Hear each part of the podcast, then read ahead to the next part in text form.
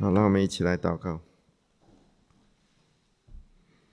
天父，你在我们当中，主我们谢谢你，谢谢你再次将你的话语、属天的马拉赐给我们，那样不只是身体可以保住，我们灵命可以成长。求你与我们同在。我们这样祷告，奉主耶稣基督的名求，阿门。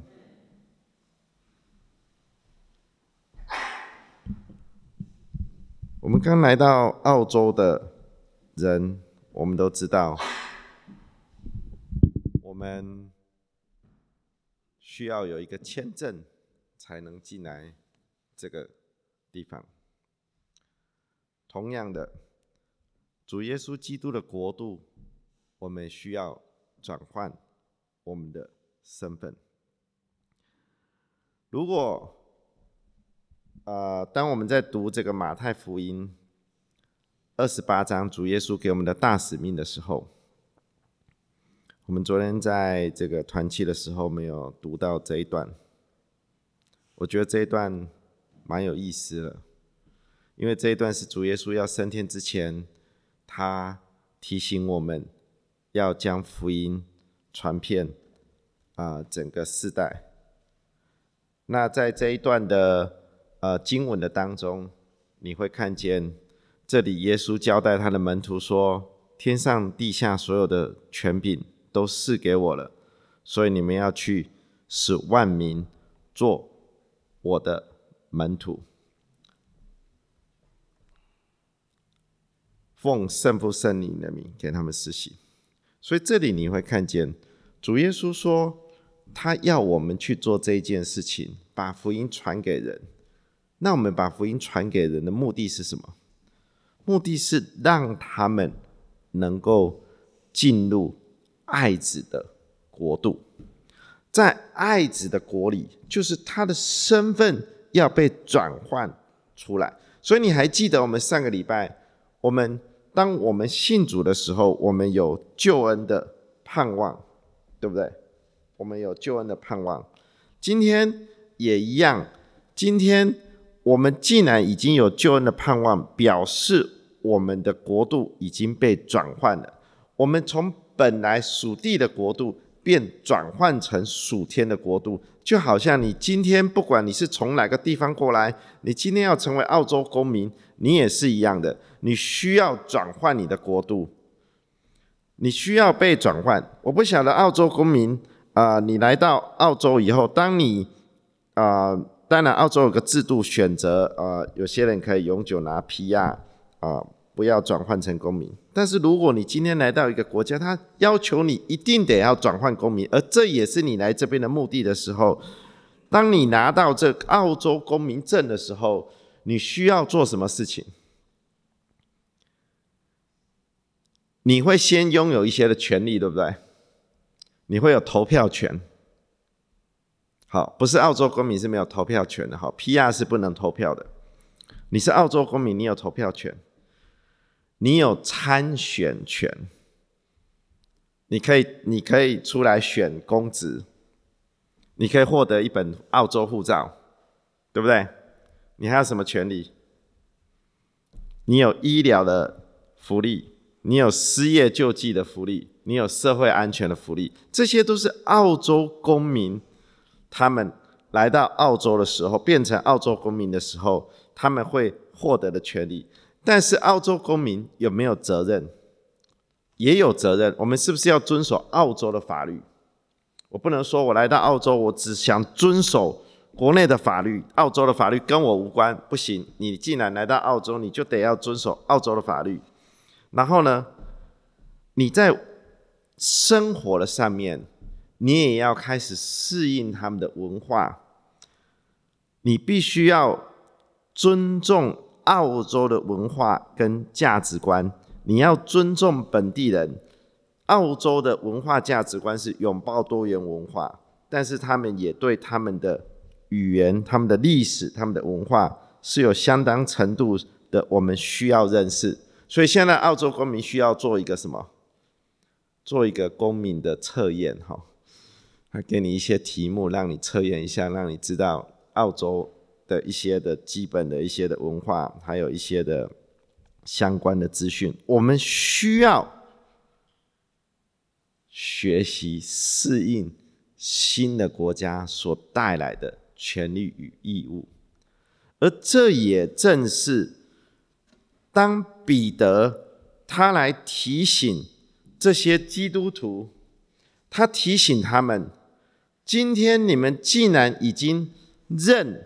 那不偏待人，又按个人行为审判人的主为父的时候，我们的国度从属地变成属天的国度的时候，我们也需要转换我们的态度与行为。我们需要按照新的国度来生活。这也就是彼得在彼得前书里面所强调的。今天我们已经心存敬畏的心来度我们在世上寄居的日子，所以将来我们都要去一个新的国度。这个国度我们已经拿到许可证，我们要去这个国度了。所以我们要学习属天的国度所带给我们的这个、这个、这个。这个文化还有教导，这是我们需要学的。你看，彼得还特别用寄居的日子，表示我们现在在世上的日子是怎么样？是暂时的，是短暂的。有一天，我们都要离开这个地方，我们要来到神给我们永恒的盼望。彼得提醒我们。我们既然有了救恩的盼望，我们也要学习耶稣基督他的生命所带出来的影响。主耶稣基督的生命是什么样的生命？他这边写到，主耶稣基督是无瑕疵、无玷污的羔羊之血，这也是他之所以可以成为我们救恩的。一个很重要的一个依据。当我们明白救恩的盼望以后，接下来神要我们在救恩的基础上过圣洁的生活。彼得前书说：“你们既做顺命的儿女，就不要效法从前蒙昧无知的时候那放纵私欲的样子。那招你们的既是圣洁。”你们在一切所行的事上也要圣洁，因为经上记着说：“你们要圣洁，因为我是圣洁的。”有一个牧师叫 John Piper，他把这彼得前书的这一段，他把它截录成两句话。他说：“我们要向神的恩典中充满盼望，要。”啊，要在神的恩典中充满盼望，要像神的圣洁一样圣洁。你有没有发现，神把他的命令第一条是什么？第一条是救恩的盼望。第一条就是你必须要抓住救恩，用信心来依靠这个救恩。第二条命令是什么？第二条命令就是行在圣洁的当中，要向神的恩典，在要在神的恩典的当中充满盼望，这是我们往前的动力。但是要像神的圣洁一样的圣洁。你仔细的去看这两条所带给我们的要求，或者是命令。是要我们在我们人生的当中，彻底以神为中心，以神为中心。所以你有盼望，你为什么会有盼望？因为神给你带来的盼望，神给你带来的盼望，你以神的盼望为中心，你圣洁呢？当你圣洁的时候，你也是以神为中心，所以神的恩典是你盼望的来源，而神的圣洁是你圣洁的标准。那为什么圣洁的生活如此重要呢？因为基督徒活在的时态，是我们活在一个盼望的当中，但是这个盼望决定了我们现在的态度和我们现在的行为。我举一个例子，譬如说，你今天已经订婚了，你订了婚。表示你有婚约，你会不会还到处跟其他的人交往，或者是你还会不会到处去跟其他的人有不正常的关系？不会，为什么？因为已经订了婚，有一个承诺在，但是结婚了没？还没结婚，结婚是在未来即将要举行的，它是未来式。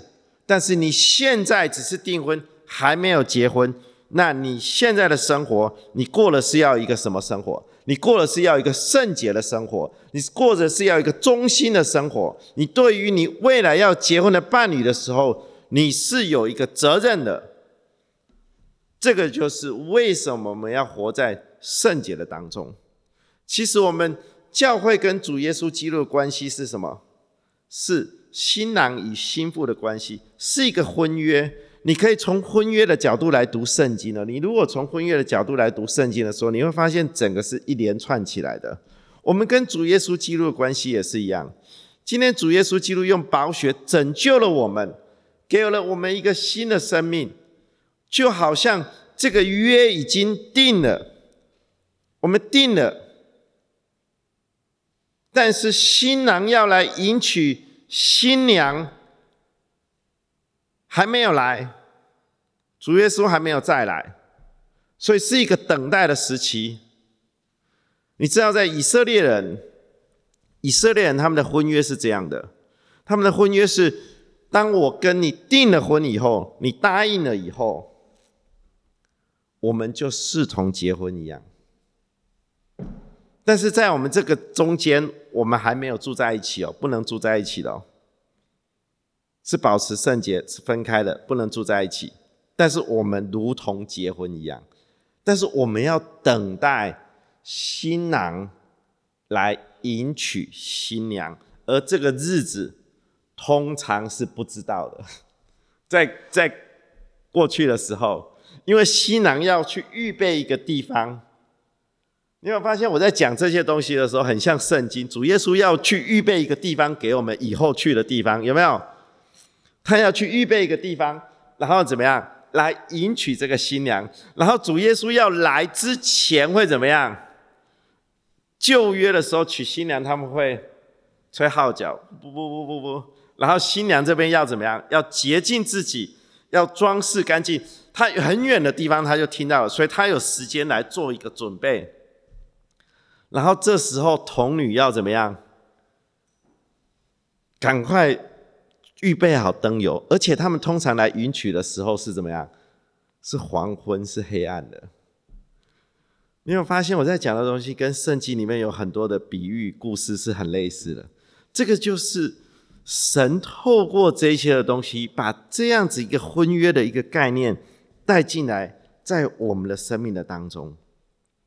所以，当你明白我们跟神之间已经有这样子的关系的时候，你就会发现，基督徒是要行在圣洁的当中。但是，我们必须也要承认，在这世代的当中，要行在圣洁的当中，不是一个容易的事情，不是一个容易的事情。所以，我们怎么去做这件事情？我们怎么去做这件事情？有一本书哈，有一本书是一个圣公会主教写的，他的书就叫《圣洁》哈。他提供了几个圣洁的呃一些的例子，让我们可以来做一个参考。我只列举他其中的三个点哈。他说，圣洁是与上帝同行，圣洁是与上帝同行。圣洁就是根据圣经里面怎么描写神的心，然后让我们也习惯于跟神的心是一致的。神怎么去爱，我们就去爱神所爱的；神所恨的，我们就去恨恶。神恨恶恶，神恨恶不洁，我们就照着神的心意来做。哈，这个说起来容易，做起来是难的。哈，那我们都知道，约翰一书里面提醒我们，神就是光，在它里面毫无黑暗。我们从主所听见、所报给你们的信息，我们若说是与神相交，却能在黑暗里行，就是说谎，不行真理。所以，约翰实际的提醒我们：我们如果没有真实的行出来的时候，我们就不是跟神相交。这就是我们平常的行为。所以，我们所说的跟我们的行为要一致啊，这是很这不容易的哈，这不容易的。我们我们就像我自己也有很多的挑战。我在台上讲的东西，我在台下做出来不一样的时候，我有时候在想，哎，不对耶，不对耶，圣经不是这样教导的。所以，你有神的话语在你心中的时候，会有一个提醒呢，会有个提醒。所以，所谓的圣洁，其实就是把我们的行为调整到跟神要给我们的心是一致的。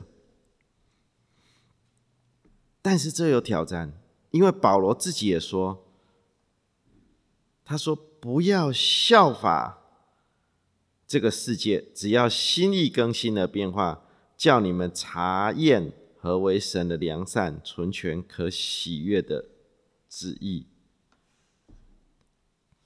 以前的世代是很不容易的，尤其是初代教会的时候，罗马的道德观是非常的堕落的。好，他们基本上是允许所有的这些卖淫的这些的事情的存在。好。罗马的时代，但是你想想看，在我们这个时代，其实也不容易，都一样。我们没有，我们没有因此因此变得更加的纯洁，尤其是科技也没有让我们更加纯洁，反而让我们更容易呃走向不圣洁的道路。保罗如此提醒，保罗说：“不要再附和世俗的做法。”这是简明圣经呢，他写的就比较清楚一点。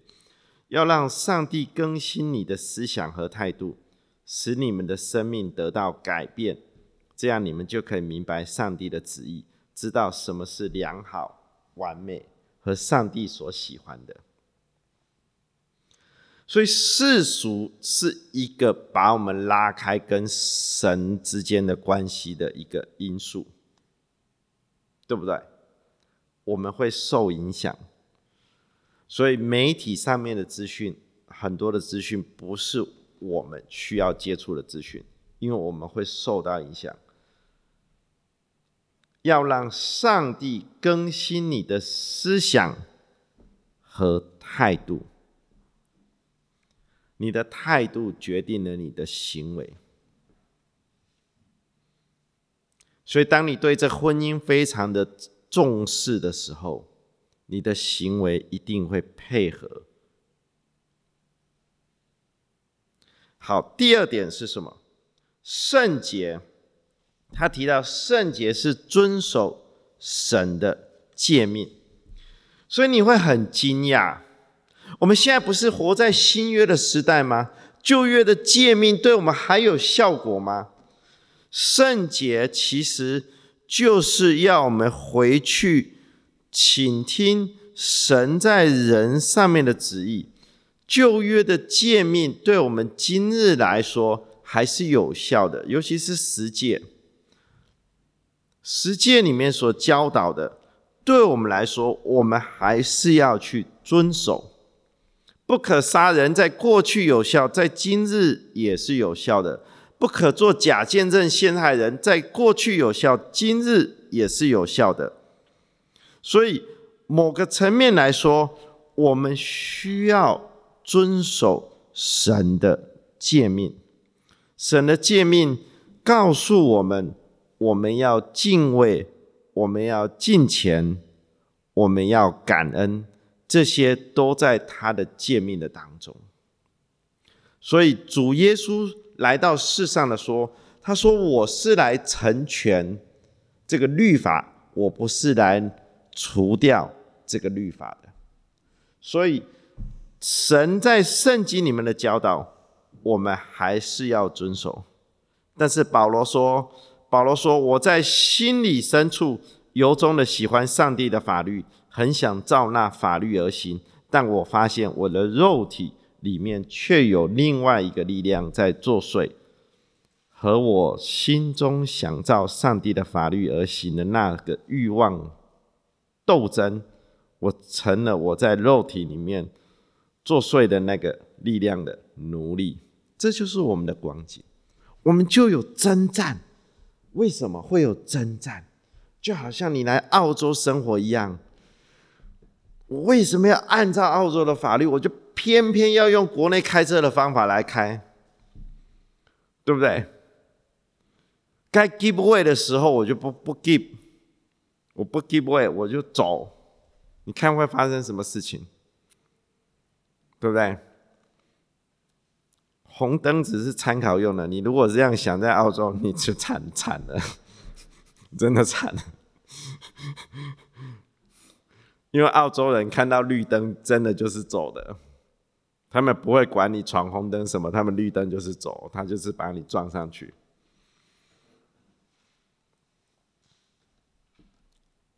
这就是我们会有征战，我们需要时间来调试，所以这是一个过程。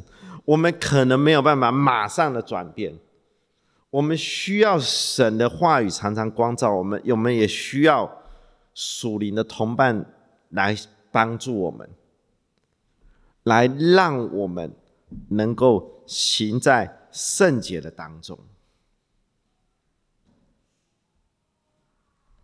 第三个，他提醒我们，圣洁的人以恩慈相待。彼得前书里面提到，你们既因顺从真理洁净了自己的心，以致爱弟兄没有虚假，就当从心里彼此切实相爱。原来圣洁跟彼此相爱是有关系的。为什么呢？因为当你有神的圣洁的心的时候，你不会带着虚假去对待别人。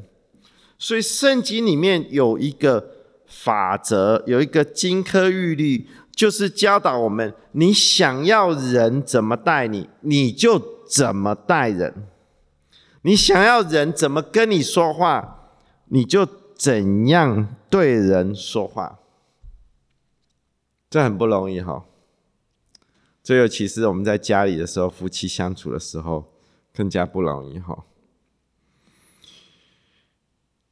最小的事上，即使是在最小的事上，我们都不会去欺骗、不诚实，或是以不公不义的方式来待别人。所以彼得告诉我们，其实圣洁既然顺从真理，洁净了自己的心，就爱弟兄。没有虚假，彼此相爱的基础就是建立在圣洁上面的基础。所以我们会去尊重别人的身体，我们会去尊重神所造的，我们不会利用我们的地位。来 abuse 我们跟人之间的关系。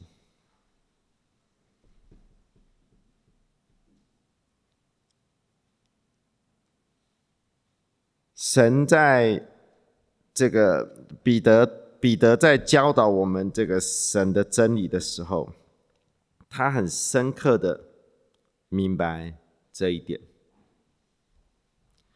所以过去以来，教会有很多的丑闻的发生，很值得我们去检讨。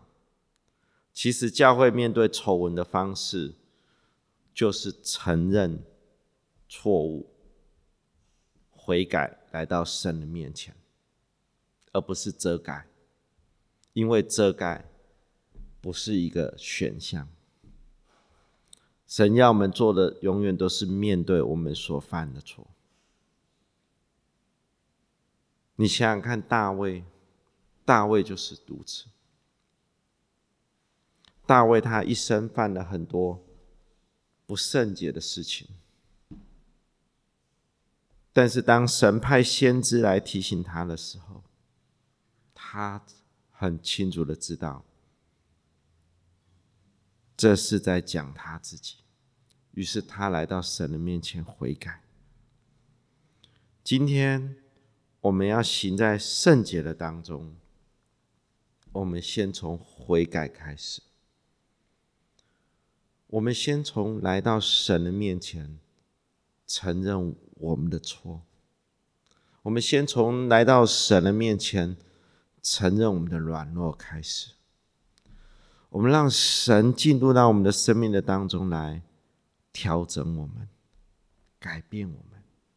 很多的观念，我们是根深蒂固，是学习世俗的观念。